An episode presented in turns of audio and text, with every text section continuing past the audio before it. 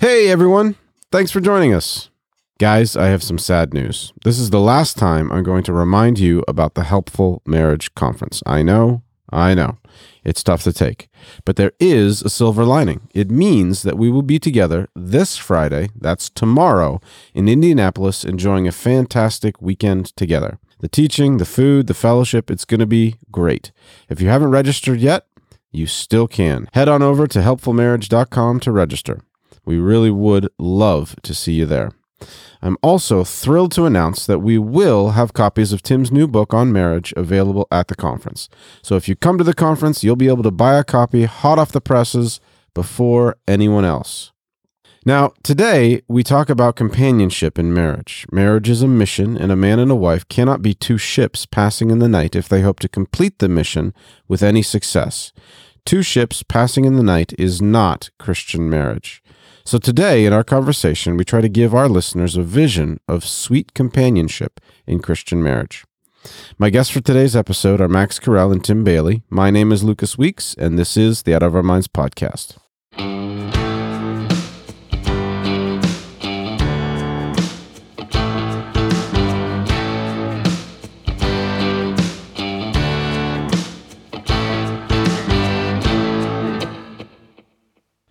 Well, hello, gentlemen. Hey, Max. Thank you for being here. Hello, Lucas. Hey, Tim. Hi, Lucas. Hi. I hear, I'm doing well. How are you? Very good, thank you. I, I hear you having some trouble driving, staying on the road recently. yeah, I just drove off the driveway here and made two pronounced ruts in Max's grass. So we're off to a good start. We're off there. to a good start. and I said, I'm sorry. Stupid just- me. I should have realized how hot and warm it was, but I got. I put on my coat, you saw, and I just was thinking that it was cold out. Yeah, you know, it's February, you're was going to be hard, and Maybe it's winter still. but it's actually very warm and wet, so it was very stupid. yeah, it's been raining quite a lot, so it's an Indiana India, Indiana winter, I guess. Which never gets cold; it just spits at you. yep, yep. All right. Well, yep, we're off to a good start. Today, I wanted to talk about what I guess in the draft version of your book uh, is chapter 12. She is your companion. I don't know if that's going to be the actual title, but it's about companionship. So I want to read a quote from it and then let you react to your own words. How do we cultivate a marriage like the marriage of Aquila and Priscilla that blesses others? How do we work toward a marriage that is capable of natural relations with others in the church who are pleased to spend time with us and listen to our counsel? The answer is to grow together in intimacy, not just sexually, but emotionally, intellectually, and doctrinally, to become true p- companions. I thought that that was a pretty good summation of the chapter. What would you add to that if you were going to try to sum up the chapter, sum up what your main point is, what you're trying to get across?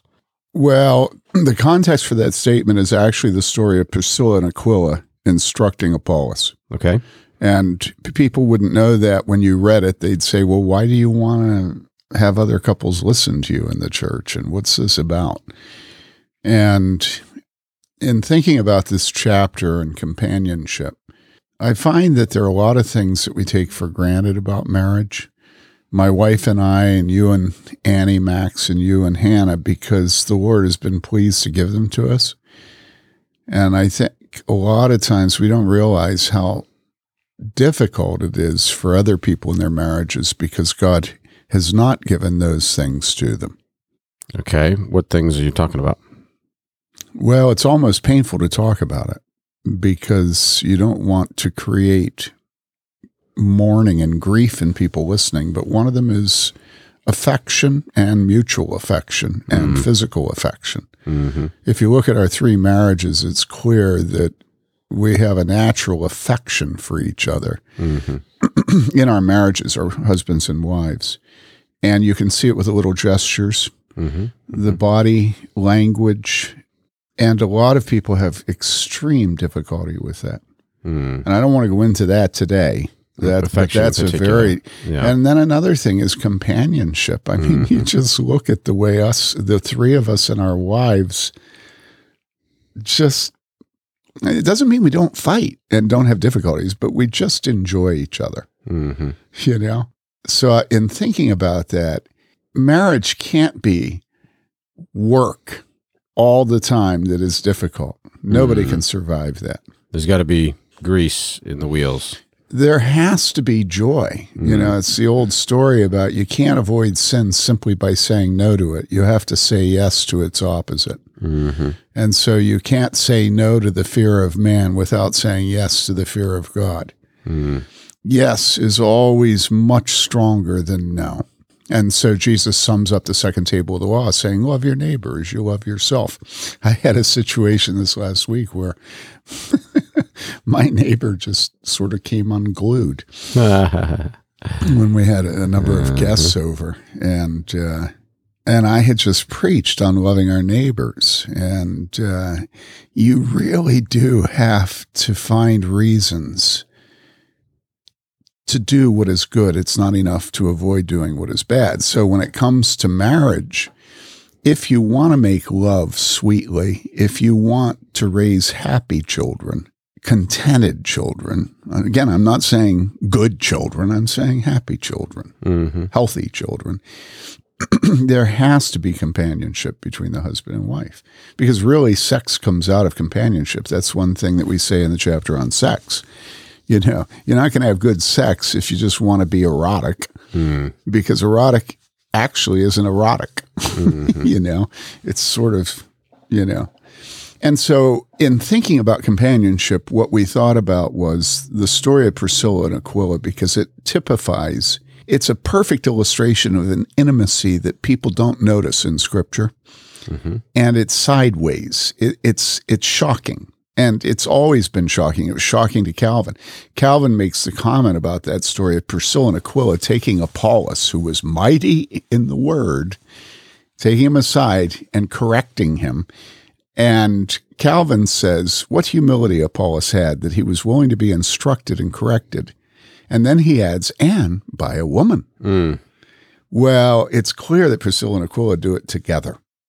Hmm. Okay. And so they both saw the errors and they must have talked about them when they were lying in bed or when they were driving on vacation. I don't think they did that then, but who knows? Who knows? I've never actually lived back then. They may have had cars. And so that's the reason for that statement that we have to cultivate companionship. Mm. And it, it's work, but it's a delightful work. hmm hmm David. Yeah, I'm thinking about Priscilla and Aquila. You said as they're laying in bed talking about it, or when they're on vacation, and I, the fact that they had in common. Well, you could say, well, they had their love for Jesus in common. They had being reconciled to God in common, but they had more than that. They had doctrinal truth in common. They had theology in common. They had and and it doesn't come just well it could be that she would have learned it and that he would have learned it and that they both knew some of the same things but it's obvious in the text that they were actually giving themselves to talking about those things together So I, I think this chapter is all about how to have that companionship, how to kindle that companionship and foster it. And I want to get to some of the practical steps uh, that you talk about in this chapter at the end. I want to end with that, but but first, I think it's I want to want to try to wade through some devil's advocate kind Mhm. of kind of uh, opposition. How is this different than squishy evangelicals who talk about servant leadership? companionship is naturally it's what the woman wants she wants to talk she wants to No, that's not true. okay Women don't want companionship. What they want is comfort and physical touch, and they want to talk at you. They want to control the conversation. They want you to validate what they have gone through and what they're thinking. Women want validation. I'm not saying, I'm not trying to be critical of your wife or mine, yeah yeah yeah well I'm- I, I, I i'm i'm chuckling because there's a couple different directions i wanted to go in that question they they want to be validated so in other words you're saying they don't actually yeah, I think if you pick a marriage apart, mm-hmm, mm-hmm. since we both tend to be selfish, yeah if what's being sought isn't true companionship, the man is yapping about this, that, and the other thing, or being quiet. Mhm. All right. And the Yep. woman is yapping about this, that, that. Both of them tend to be selfish in Yep. how they seek companionship. All right. And so when you say, well, being a servant leader, you know, it is true that Jesus on in the upper room showed us how to love one another by being our servant, but that's never what anybody means by a servant. leader. Right. What I'm talking about is again, I, I Eh, eh, Let me add one more thing. The reason I reject that in a discussion of companionship is that servant leader is always a claim of superiority. It's always a claim of superiority mm, because it is always noblesse oblige. It is always the leader lowering himself mhm, okay. and serving the person under him. And that's not what I'm talking about when we talk about companionship. ah, okay. We are equal Mm, and we are mutual in our interests. And the husband has to lead that equality. I, I, so many husbands will like pat their wife on the head, not not literally. right. Right. Nice, nice, They'll nice. patronize them. Yeah, yeah, nice. Oh, sweetie, would you like to go out to dinner tonight? Oh, sweetie, would you like us to have a family night? Mm-hmm. Yeah. Oh, sweetie, would you like to do a puzzle? you know, what would make you happy, sweetie? And that's not companionship. I mean, I'm not saying you should never do that, but can we have faith that God made us one for a mission? not for our feelings and enjoyment, but for a mission. Mm, That sex has a mission and marriage has a mission. Now, immediately in Malachi, it says, for the propagation of a godly seed. So we know part of the mission is to have children who will glorify God. He wants the world filled with them. Yeah. Okay. Yeah. But that's not what we're talking to, about today. We're talking about companionship, and that is a mission. And we know it because Priscilla and Aquila together instructed. And you see how much of Scripture demonstrates the mutuality of mission that God gives a particular home. How about Zechariah and his wife, Elizabeth? How about Joseph and Mary? How about Abraham and Sarah? You know, all through Scripture, we have a mutual mission of, of individual homes. What was Abraham thinking when the Lord accused his wife of laughing in the tent and she denied it? Hmm. You know, we don't have a lot of women's stories alone Right. but they're everywhere in scripture.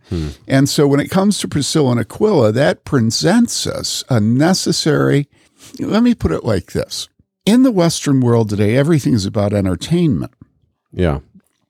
And so when it comes to marriages in the church, it's all about entertainment. And so you try to find an entertainment that you can both share, and that's as high as companionship goes. hmm But it's still cotton candy. It's still Yeah. It's not. um, well, it's interesting. What you're describing, it's almost like what you you're looking for is a band of brothers, but a, like without death.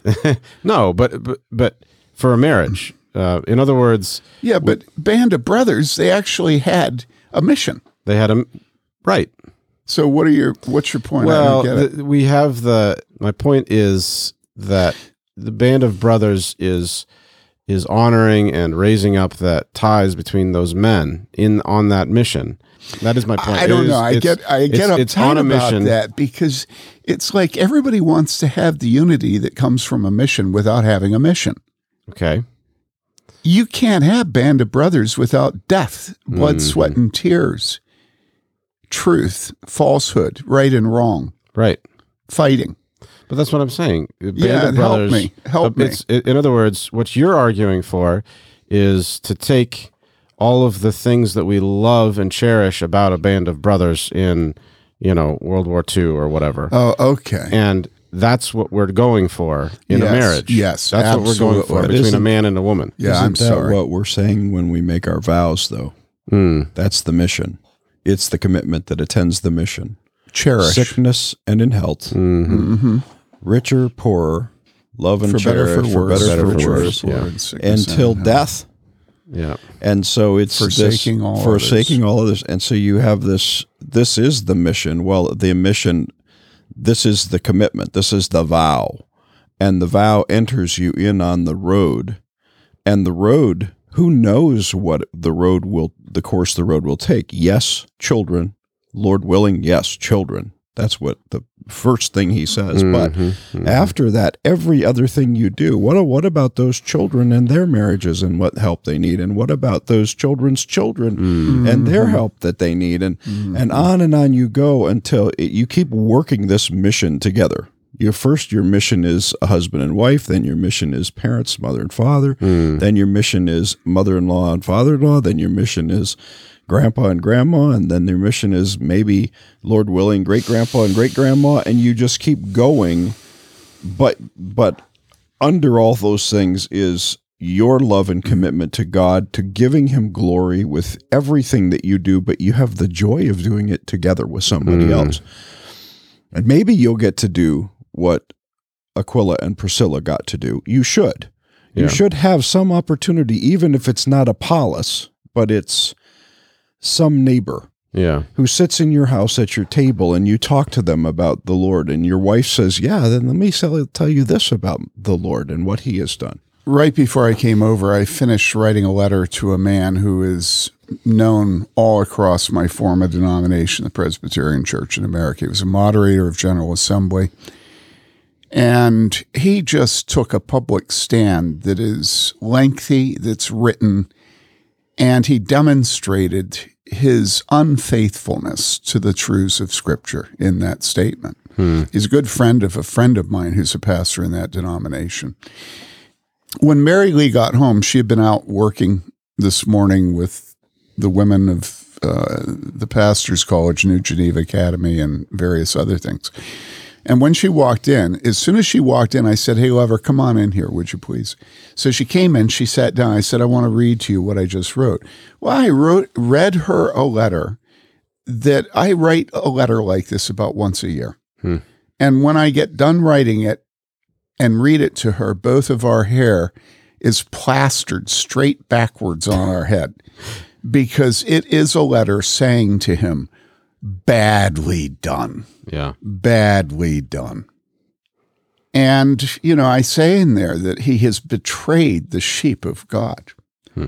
and that he knows the truth, but that everybody's lying about this today and he's decided. And then I end it by saying, you know, I know you know all these things. In other words, I had spent about a thousand words explaining the details, quoting, you know, doing the necessary work. But then at the end, I said, I know you know all these things. I said, uh, there will come a day of accounting for you, Mm. and it will not go well. And then I said, My father used to say that every man is building his kingdom. So this is a man that's climbed to the top of his denomination, right? Yeah. But my father also used to say that truth and time walk hand in hand. Mm. It may be that lies are popular among everybody in the PCA today. It may be that nobody is willing to stand for the truth, but the accounting will come. Now, people listening think, well, what was it about? And what did you say? And, and who was it? And all this other stuff. That's not my point. My point is that's my calling and work. Mm-hmm. It was my father's calling and work. Mm-hmm. And I have now a lifetime behind me of following the pattern of my mother and father and sharing everything that they did. My dad wrote, read every article he wrote for eternity for 25 years out loud, not just to my mother, but to his kids. Hmm. And so now I'm still doing this. Most of my sermons I've preached, I've I've read them to my wife Saturday night late or early Sunday morning before I give them and asked her. Uh, and it, it is more often the case that I make changes because of her suggestions when I get done reading them. Now, people can say, well, you know, I'm not a pastor and I don't write. And Yeah. but I want you to understand do you think that a woman enjoys listening to a letter that leaves her with her hair plastered straight back on her head? All she's sitting there thinking is, oh my goodness, do you have to alienate him? Hmm. That's what every woman is wired to say. And then Mary Lee will always say, it's not going to do any good. I mean, I've hmm. heard that tens of thousands of times from my wife. And I agree with her. Yeah. But that doesn't mean it shouldn't be done. Now, my reason for bringing this up is that in every one of our lives as husbands, we have a mission that God has given us a calling. All right. And either we make common with our wife, asking her to discipline herself to join our mission and help us in it, mm-hmm. or we live a plastic life of sweetie pie. Would you like to have a game tonight? Well, sweetie pie, this, that, and the other side, and being a servant leader. And I'm saying God has called the home to be fruitful. well, and the other option is to be resentful and to act like your, uh, you know, second in command is just a dead weight. But that's awful. It is awful. It's absolutely, awful. And maybe most pastors do that. Yeah. And that's why most pastors' kids are pastors' kids. Very true. because you've lived with a firewall in between the the wonderful church of God Mm, and your home. yeah. and you love your home better and you try to protect it from the church. Mhm. I mean, my goodness, that's so bad. Mhm. It's so bad. But it's not just the church. I mean, you can th- see that firewall develop in all kinds of situations. Well, where- okay, name them. I think immediately if you work in a union, Mm, and so you can cultivate in your home a bitterness mhm. towards management. Right. Towards anybody that's in a position of authority because you're a union man and you have union brothers. And so, yeah, it is possible for husbands to have the home as a place of retreat rather than as a center of mission. Mhm. But that's the certain way of, of corrupting your home. Yeah. I'm not saying a home isn't a castle, Right. Right. but a It is. castle usually has a purpose. Yeah. Yeah. That's that is the difficult challenge is getting your home having your home as it develops through the years to be the the place of mission. Yeah. And having mm. everybody on everybody on task for that. The, everybody in the family is on task for that. And what you how how your how a husband and a wife demonstrate their agreement, their solidarity in doing the work of the kingdom with their home, with everything that they have, without without being stingy.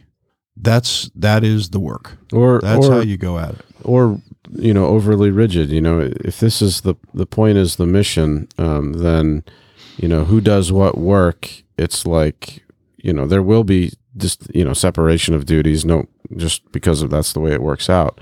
But you're going to be a Christian about how you decide those things. Yeah, but isn't that going to flow out of your love for the other? Right. I- If you think about it, it's if if it's not going to flow out of your love for the other, I guess second the the second reason would be you know that you would be practical. Mm. You know, well, we've just, we only have this much energy, honey. And so, yep, I see that you're drained the battery down to 30%, and there's going to need to be 45% before a small group arrives on Sunday. And so we, well, okay, then I see.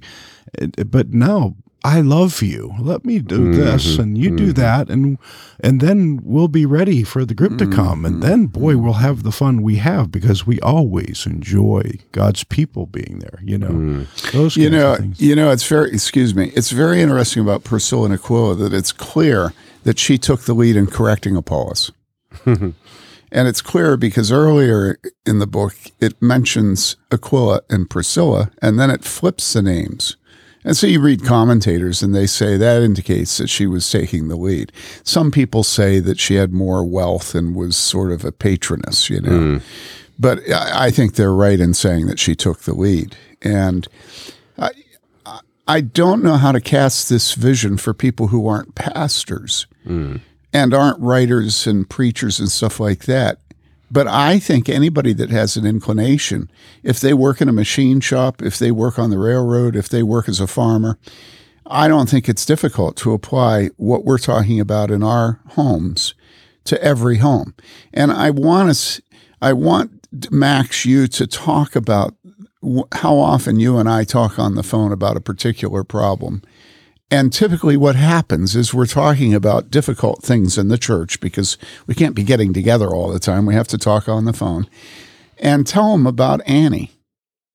Yeah. So as we talk on the phone, we uh, sometimes we're on speakerphone, sometimes we're not. Sometimes, uh, but always in case of my house, and I think in Tim's house too. I, I know in Tim's house because of the interactions that come through the line.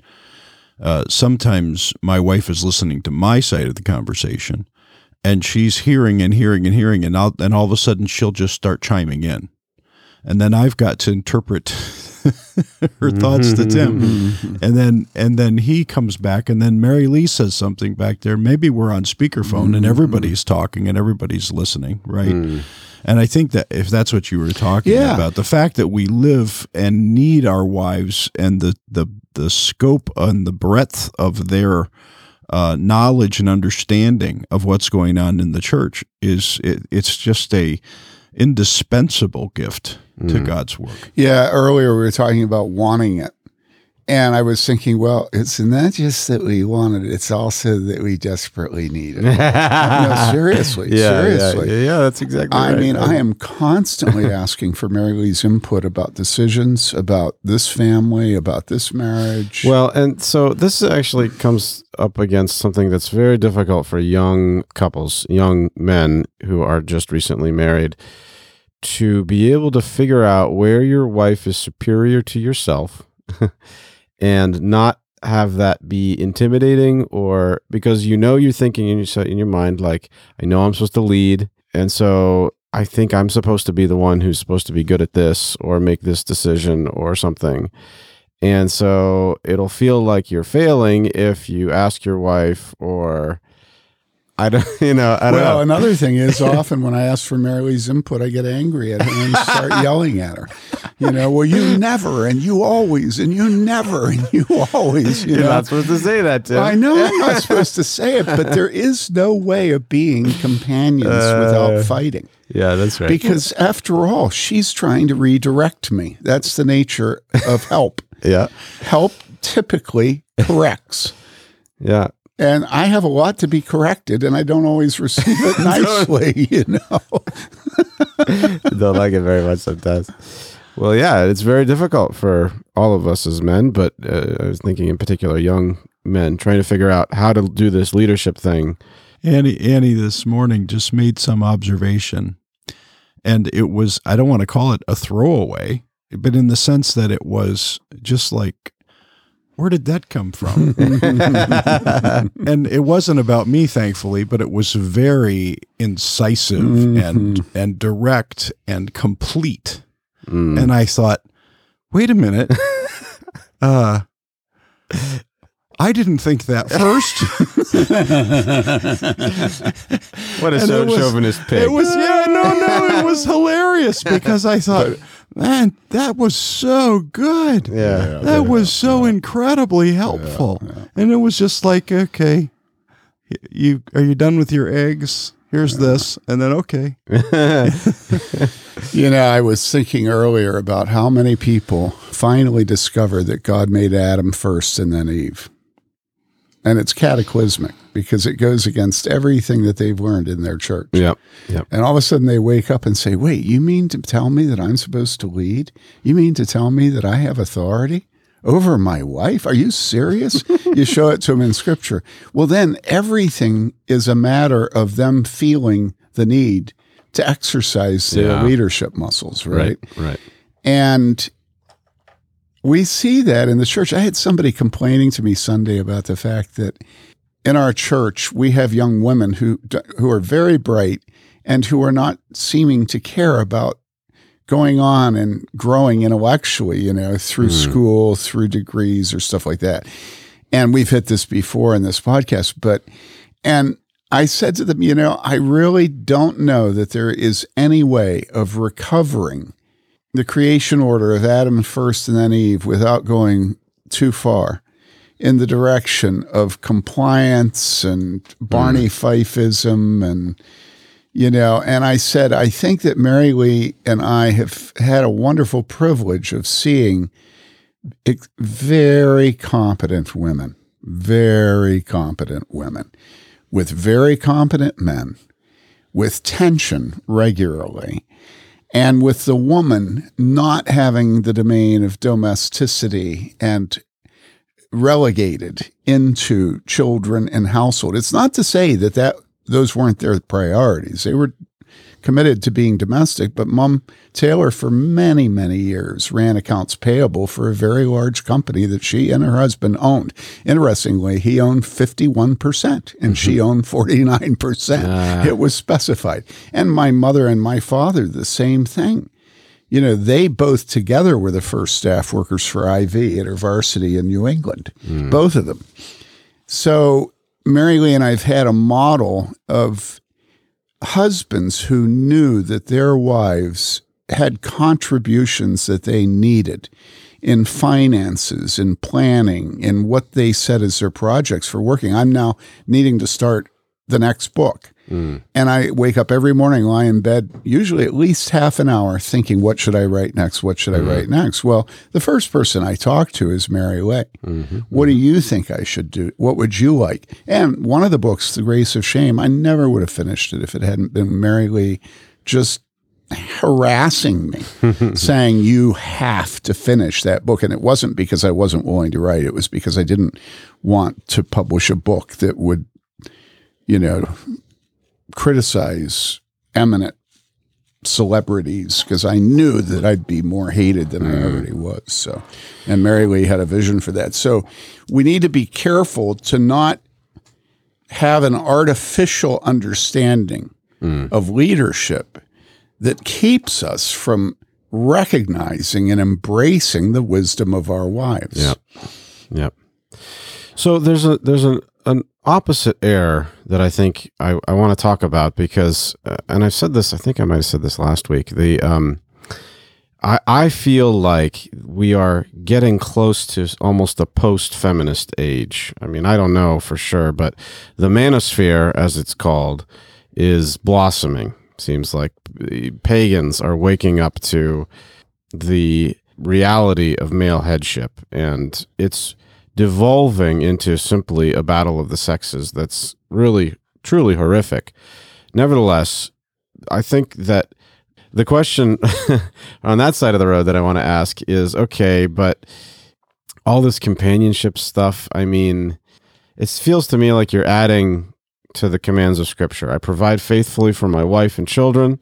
I don't deny my wife any of her conjugal rights. I mean, I'm I'm faithful in my church to attendance, and I teach my children scripture. Like, what's what's the deal here? You know, um, men are men and women are women, and why do you place such a strong emphasis on on companionship? Well, right away we have the example of Priscilla and Aquila. And doesn't that make you jealous? They worked together. Mm. They made tents together. They were tent makers together. I wonder whether anybody listening has grown up on a farm or runs a farm. Back when I was in in, in Wisconsin, a lot of my people were the people I served were farmers. And I noticed that back then, at that time, the counterculture was into the same agrarianism it's into today in the reformed world. The reformed world always follows the culture by about hmm. 20 years. And so everybody was talking about, you know, the the the family farm. Everybody wanted the family farm to survive. They didn't want factory farms. They didn't want large farms. They wanted the family farm. And of course, it was all about diversity, biodiversity. It was all about, you know, appropriate technology. It was all, you know, it was all about small is better, small is beautiful, you know, Bucky Fuller, all this stuff. And I watched the families in my church, and one in particular, nah, I think, I think there were a number of them that showed this. And I wanted to write an article saying, yes, the liberals and the environmentalists are right. We need to protect the family farm. But what I was going to say is we need to protect the family farm because it's the one place left in the Western world where you see a natural work relationship of husband and wife together. Hmm. And you see it, it's so organic, it's so natural. And it is separation of responsibilities. You know, like on a family farm, the man is never to get on the lawn tractor and hmm. cut the grass. Hmm. Never. That is the wife's job, and she's jealous for it. I mean, I've I've had farm mothers, women, tell me how how they do not want their husband cutting the grass. Okay, which is really funny. And then the husbands do have the wives come out and and and you know do the combine, do the do the do the plowing. Although typically it's not plowing. Usually the man does that. But lots of times the wife does the books. She applies for the federal programs. Right. Um, she comes out and helps milking. Mm. And so the kids grow up watching companionship Mm. On the family farm. That was the norm among the, the families. I don't know, David, if you want to address this. Yeah, I, I think yes, it was the norm, and you still see it in some places. And the thing that one of the things that works against this today is the way that we're the way that we're set up with two income families outside of the home. Oh yeah, two separate spheres of work And so entirely. If, so if the if the family farm is a unit that actually allows for that kind of interaction between a husband and wife, to- Common mission. to, to do, yeah, this is our business yeah. right now he has this business over here and she has that business over there they both work for Mhm. corporations or companies or or just different uh, employers Mm. in different places or the same employer on two different shifts and you realize that that whole thing is it has changed Mm. and it really does require some sense of uh, uh, intentionality to come back to that in our marriages to to to see it and to address it. The threat of the way that we're spread apart, husbands and wives are spread apart. You can see it all over the place in the adulteries and in the in the sexual uh, encounters that happen in workplaces among married people, but not with one another hmm because suddenly they have camaraderie with somebody, Hmm. but the somebody isn't their spouse. Yep. And so we have to see this to recognize to have a, a, a an ability to protect ourselves from that type of thing happening, and then find ways that we can with our our spouses that we can actually get uh, on mission together. Mhm. So you ask, isn't it enough to have conjugal relations, him to provide, her to take care of the children, stuff like that? Yeah. That is not, absolutely not Christian marriage. Mm. It is not Christian marriage. Now, you can find that a lot. How would you? Where would you point to that in Scripture? Well, I'll point to it. I could go on forever about where to point to on that, but let me go to um, let me go to Proverbs two, which I was reading this morning, and it says here, and this is just where I'm reading in Scripture right now. It it talks in Proverbs two about it's warning against the adulteress. Okay, yep. and it says you listen to wisdom and it will help you to avoid this and that and the other thing, the devious. And then it says it will deliver you from the strange woman, from the adulteress who flatters with her words, Hmm. that leaves the companion of her youth and forgets the covenant of her God. I thought it was so interesting. I'd never noticed before that it speaks of the horror of the adulteress that she leaves the companion of her youth and, and forsakes the covenant of God. Hmm. And what a horrible thing to say about a woman that she leaves the companion of her youth. hmm And so here we see just this very, very sweet description about what marriage is. Marriage is not leaving the companion Hmm. of your youth. And so she must be the companion. and what is a companion? A companion is somebody that you do want to walk with. hmm You know, can two walk together unless they be agreed? Well, those aren't companions. hmm And so you take walks. David, tell them about the walks you take.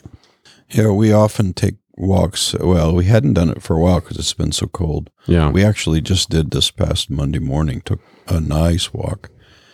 And it's just time we walk along and and talk and try to figure out what speed to walk at and you know what Yep. what trails are too muddy and it happened to be that it was still frozen so we could walk on normal trails it was nice nice. so So what? Is, but let me read one more. okay. Okay. So in Proverbs 5, it says, drink water from your own cistern. Well, does that sound like we have conjugal relations and she takes care of the children? Well, Water from your own cistern.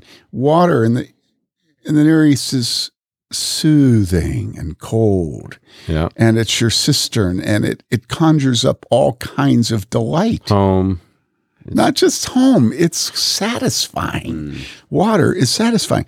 Fresh water from your own well. Fresh water.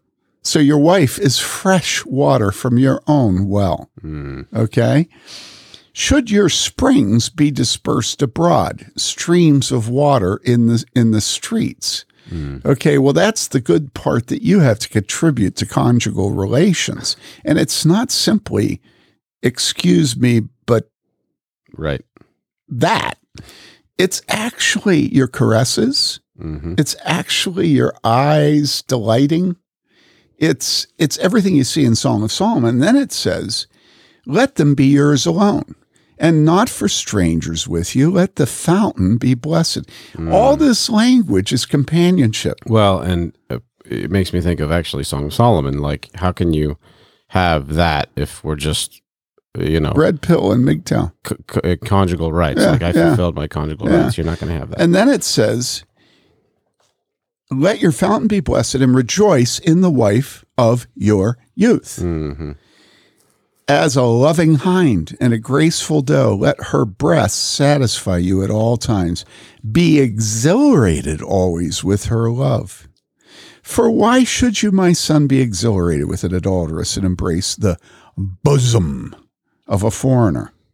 Hmm. Now, listen, this is not just don't commit adultery, Yeah. don't look at pornography. Yeah. This is the way that we avoid adultery is that we delight in our wife, that she's our companion, that we I was thinking about Nabal and Abigail. And I was thinking, are they the opposite of Aquila and Priscilla? I don't think they're the opposite, but they are an interesting study at this point because, Foil. yeah, because Nabal wasn't stupid. Mm.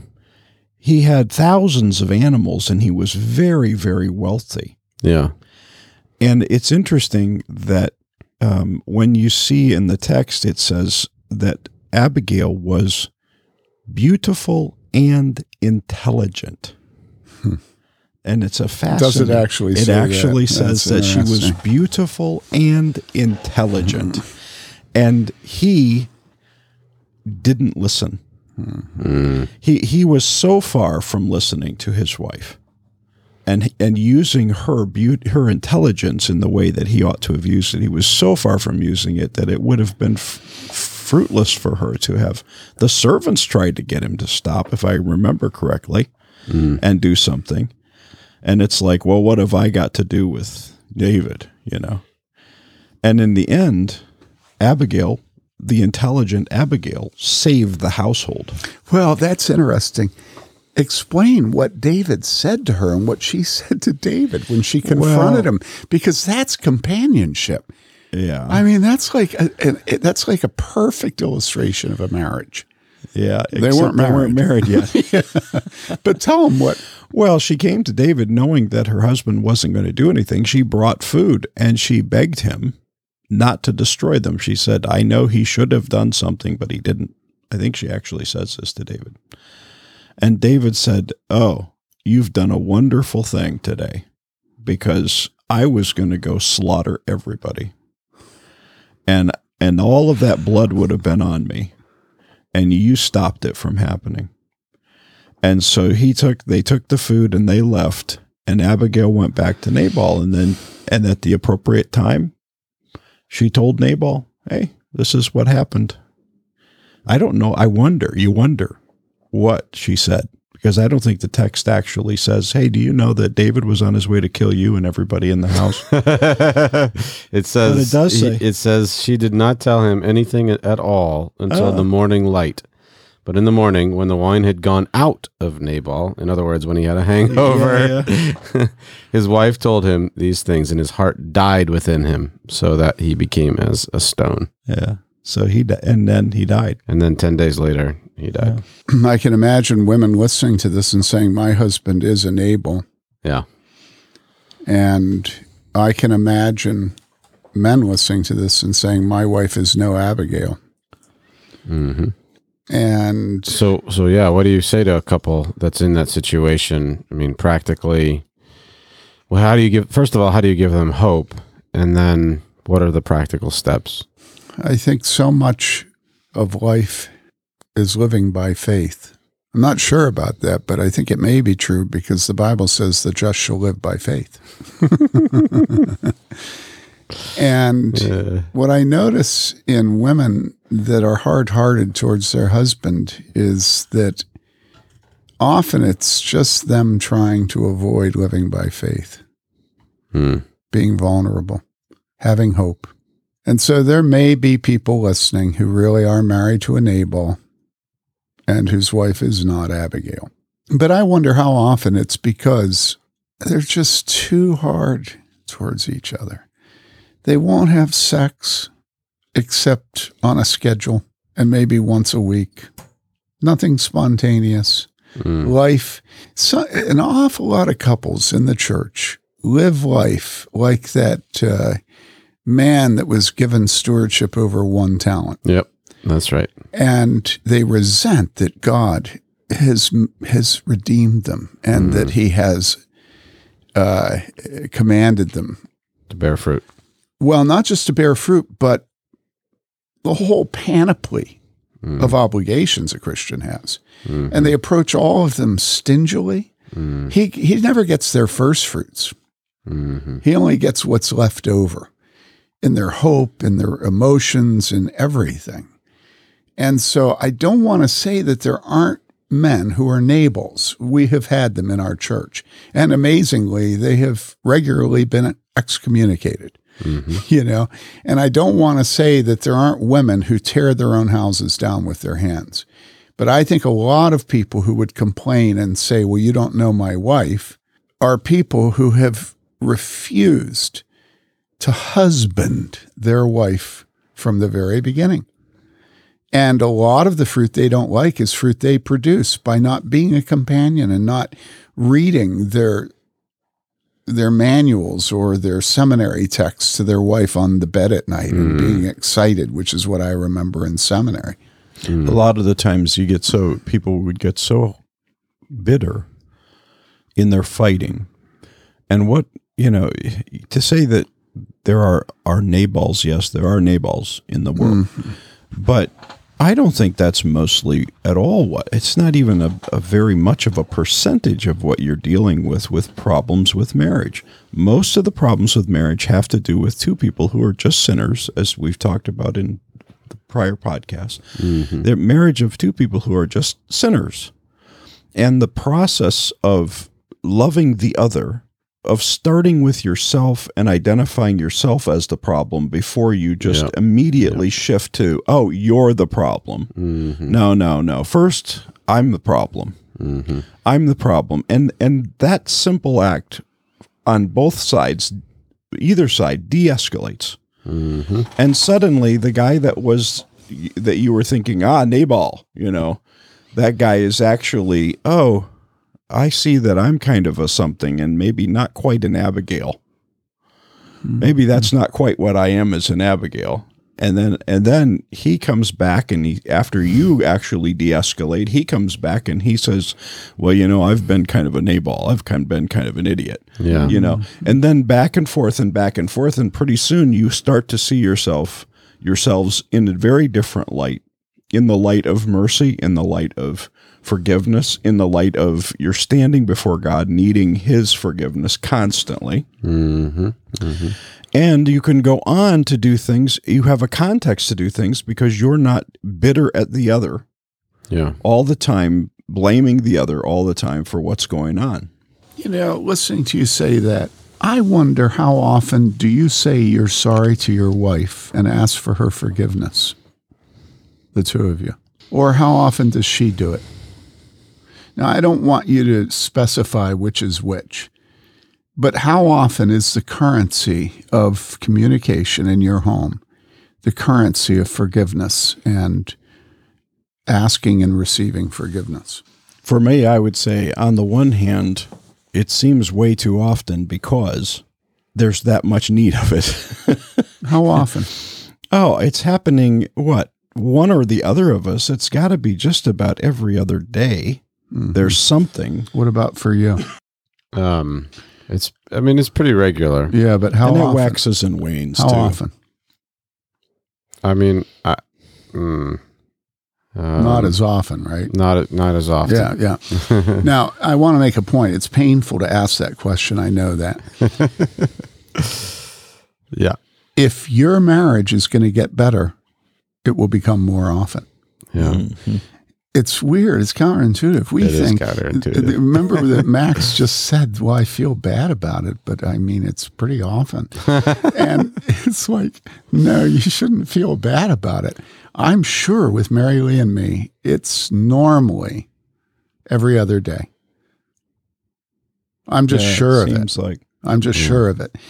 And I think that what what we have to understand as Christians is that as we get older and mature in our relationships with our pastors and elders and the older women in the church, our relationships with our children, our relationships with our grandchildren, our relationships with our wife and our husband, that we see more how we hurt them, how we fail them, Mhm. and that we tell them more.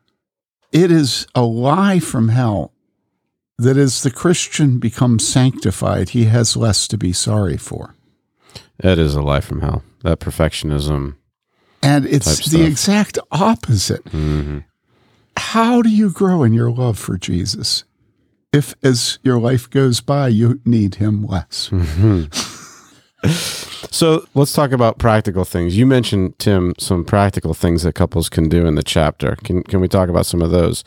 Reading together, having a habit of picking a book, and actually Hannah and I. So we're we're doing some premarital counseling right now. We had a good laugh last night. Occasionally, Hannah and I will try to pick like you know a theological book or something about marriage to read up on what the the current you know marriage book is or something and inevitably we abandon it and read pg Wodehouse Mhm.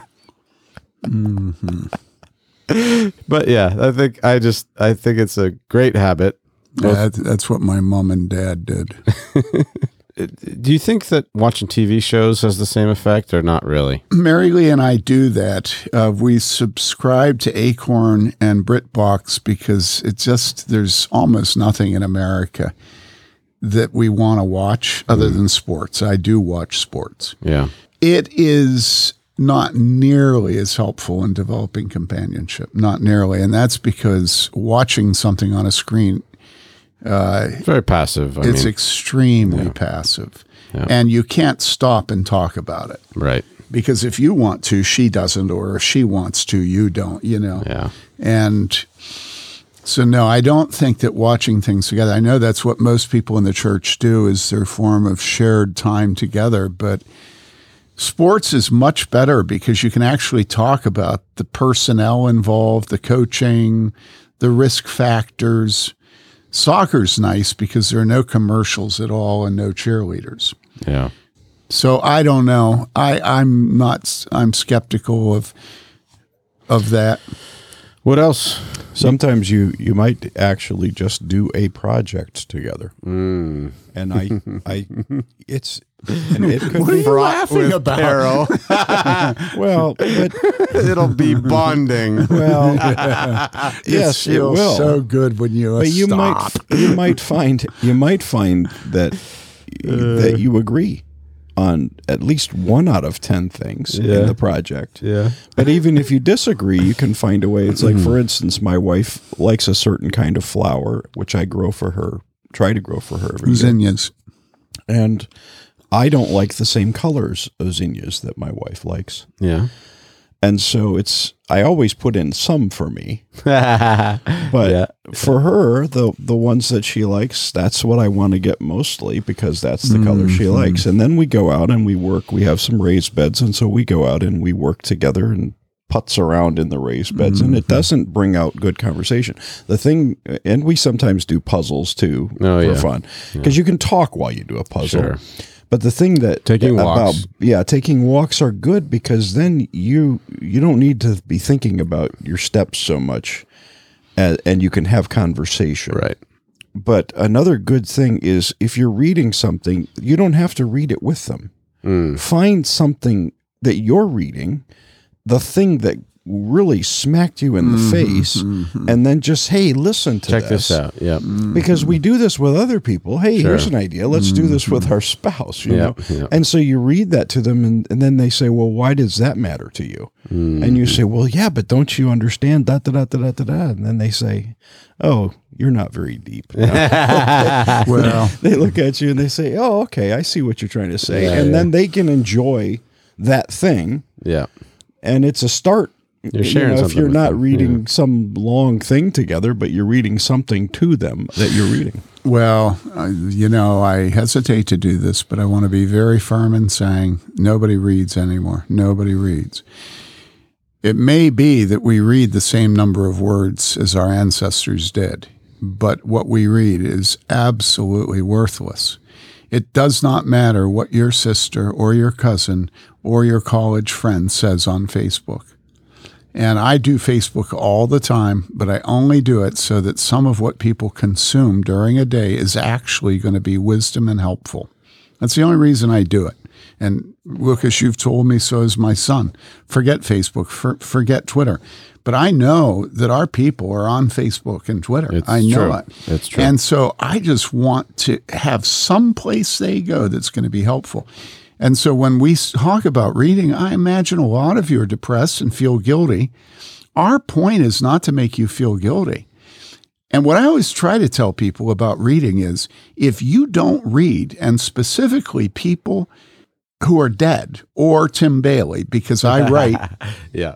what dead people wrote. I don't write for any consumption by people who've been flattered today. I, Yeah. just don't. No, none of those people read anything I write. You have to read people who are countercultural. Yeah. That's right. And a good way of doing that is reading dead people. If you read people who are countercultural and dead, like for instance, right now I'm reading Between Two Millstones by Solzhenitsyn. He's been a joy to me. And to read him about journalists and the press revivifies me. It makes me come alive because he hates them with a perfect hatred and gives illustration after illustration after illustration of what we suffer all the time today, which is they lie and they lie and they lie and they're not stupid. Yeah. It's intentional. Mm-hmm, all right. Mm-hmm. And so when you read a guy who comes over to the United States back in what, 1973 or 74, he goes up to Vermont, buys land. Um, that's where I am right now in the book. And when you read him talking about the press in Paris, the press in Switzerland, the press in Canada, the press in the US, you know, you read him talking about what he said and then what they report him as saying and why he believes that they reported him and how he fights them. Yeah. Now, think about this. Is that not encouraging to read a dead man who was a great prophet to the Western world against our materialism? Is that not helpful? All right. Yeah. Now, I use that as an illustration because that's what I'm currently reading. But I'm saying, we're saying, all three of us are saying, read. Yeah. And the thing that's really depressing to me is to see that the people in the church no longer know their Bibles. Mm-hmm. It's not just, you know, and they'll say, well, I, I try to read my Bible. But I can tell I'm your pastor. I know you don't read the Bible because mm. you don't know the Bible. And I know even when you read it, and I said this to one of the professors in our church this last week, you're always judging what you read. You're always looking down on the words of God and thinking how they're wrong. And I said to him, and so when it gets to the point where it says to you, that is sin. You repent. Your posture has been judging scripture all the time. And so when you need to listen to it because it addresses your own sin, hmm. your posture isn't listening and submitting to it. And so when we talk about reading and we talk about Wodehouse, I would love you for you to read Wodehouse like Hannah and Lucas do, because if you read Wodehouse, you will read dead people and you will read scripture. Because nobody who reads Wodehouse and loves him is avoiding reading scripture. All right. And and listen, it's true. Now, a woman that reads romance novels, no, no, no, she doesn't read scripture. Yeah. And they may say, well, that's just like Wodehouse. And I say, ah, there may be an argument able to be made there, you know. but you have to read people. We have always been the people of the book. In the beginning was the word, and the word, God said, let there be light, and there was light. Well, and if you haven't been reading, what a great thing to do in your marriage to say to your wife, let's read something together to work on this mm-hmm. together. I mean, that's, read this book coming out on marriage. Yeah. I never talk about getting you to read the books that we've done here, but you really should read them. If you want to know the weaknesses of your marriage and how to help them and, and what goals sh- you should have, it's going to come out in what, the next week or two? hope so. Yeah, we hope so. I actually held a copy in my hand at Yeah, Presbyterian yeah. meeting this last Saturday. Pretty exciting. Yeah, it was really exciting. But reading together, um, you know, you mentioned in the chapter, Tim, uh, having a hobby uh, that you guys could work on Yeah, together. so zinnias. zinnias Raised for beds. sure. The other thing I, I thought was was good. Um, actually, you know, our churches have a lot of kids, families with lots of kids, and so it is natural for husbands and wives to talk about their kids on a regular basis. That's not a bad thing. Yeah. It's it's a it's a good thing. It will draw you together. You're you're gonna have to ha- go through some fights, but talking about the kids is not a failure. It's exactly it's totally on mission Mm-hmm. and it's not necessarily always fun uh, but in, you do need to find things that are fun to talk about but it will draw you together and it's a good thing to talk about so it- Well, you know. and and how often are our kids fun? yeah it's true And Oh, they they true. create they create fun as you watch them. yes And they they do things. They just do things that are funny. You know, I uh, I pulled a, a flower out of a a bouquet uh, at in our house yesterday, and my little granddaughter, who's just learned to walk, is so proud of this flower, and it's a it's a yellow rose that's just like wilted to the point, and she's walking around. You know how a newly walking child yeah, totters, yeah yeah yeah. and so her arm is holding this big long stem that's as about as long as she is. Yeah. And she's swinging it and swinging it. And the petals are just flying all over. and she has to go show her grandmother this mm. flower. Well, by the time her aunt gets in the house, there aren't any petals left on the flower. Ah. and so she comes and proudly shows this this completely petal free rose stem to her aunt. And like it's this this glorious Beautiful thing. beautiful thing, and it's nothing but it's it's hilarious and it's joyful and it's of kids. this this Yeah, morning wow. this morning uh elias says some funny things when he's half asleep but uh, so elias is four years old and hannah went into the room and elias she turns on the light and tells the boys to get up and and Eli says, Mama, I was going to get up, but then you turned the light on.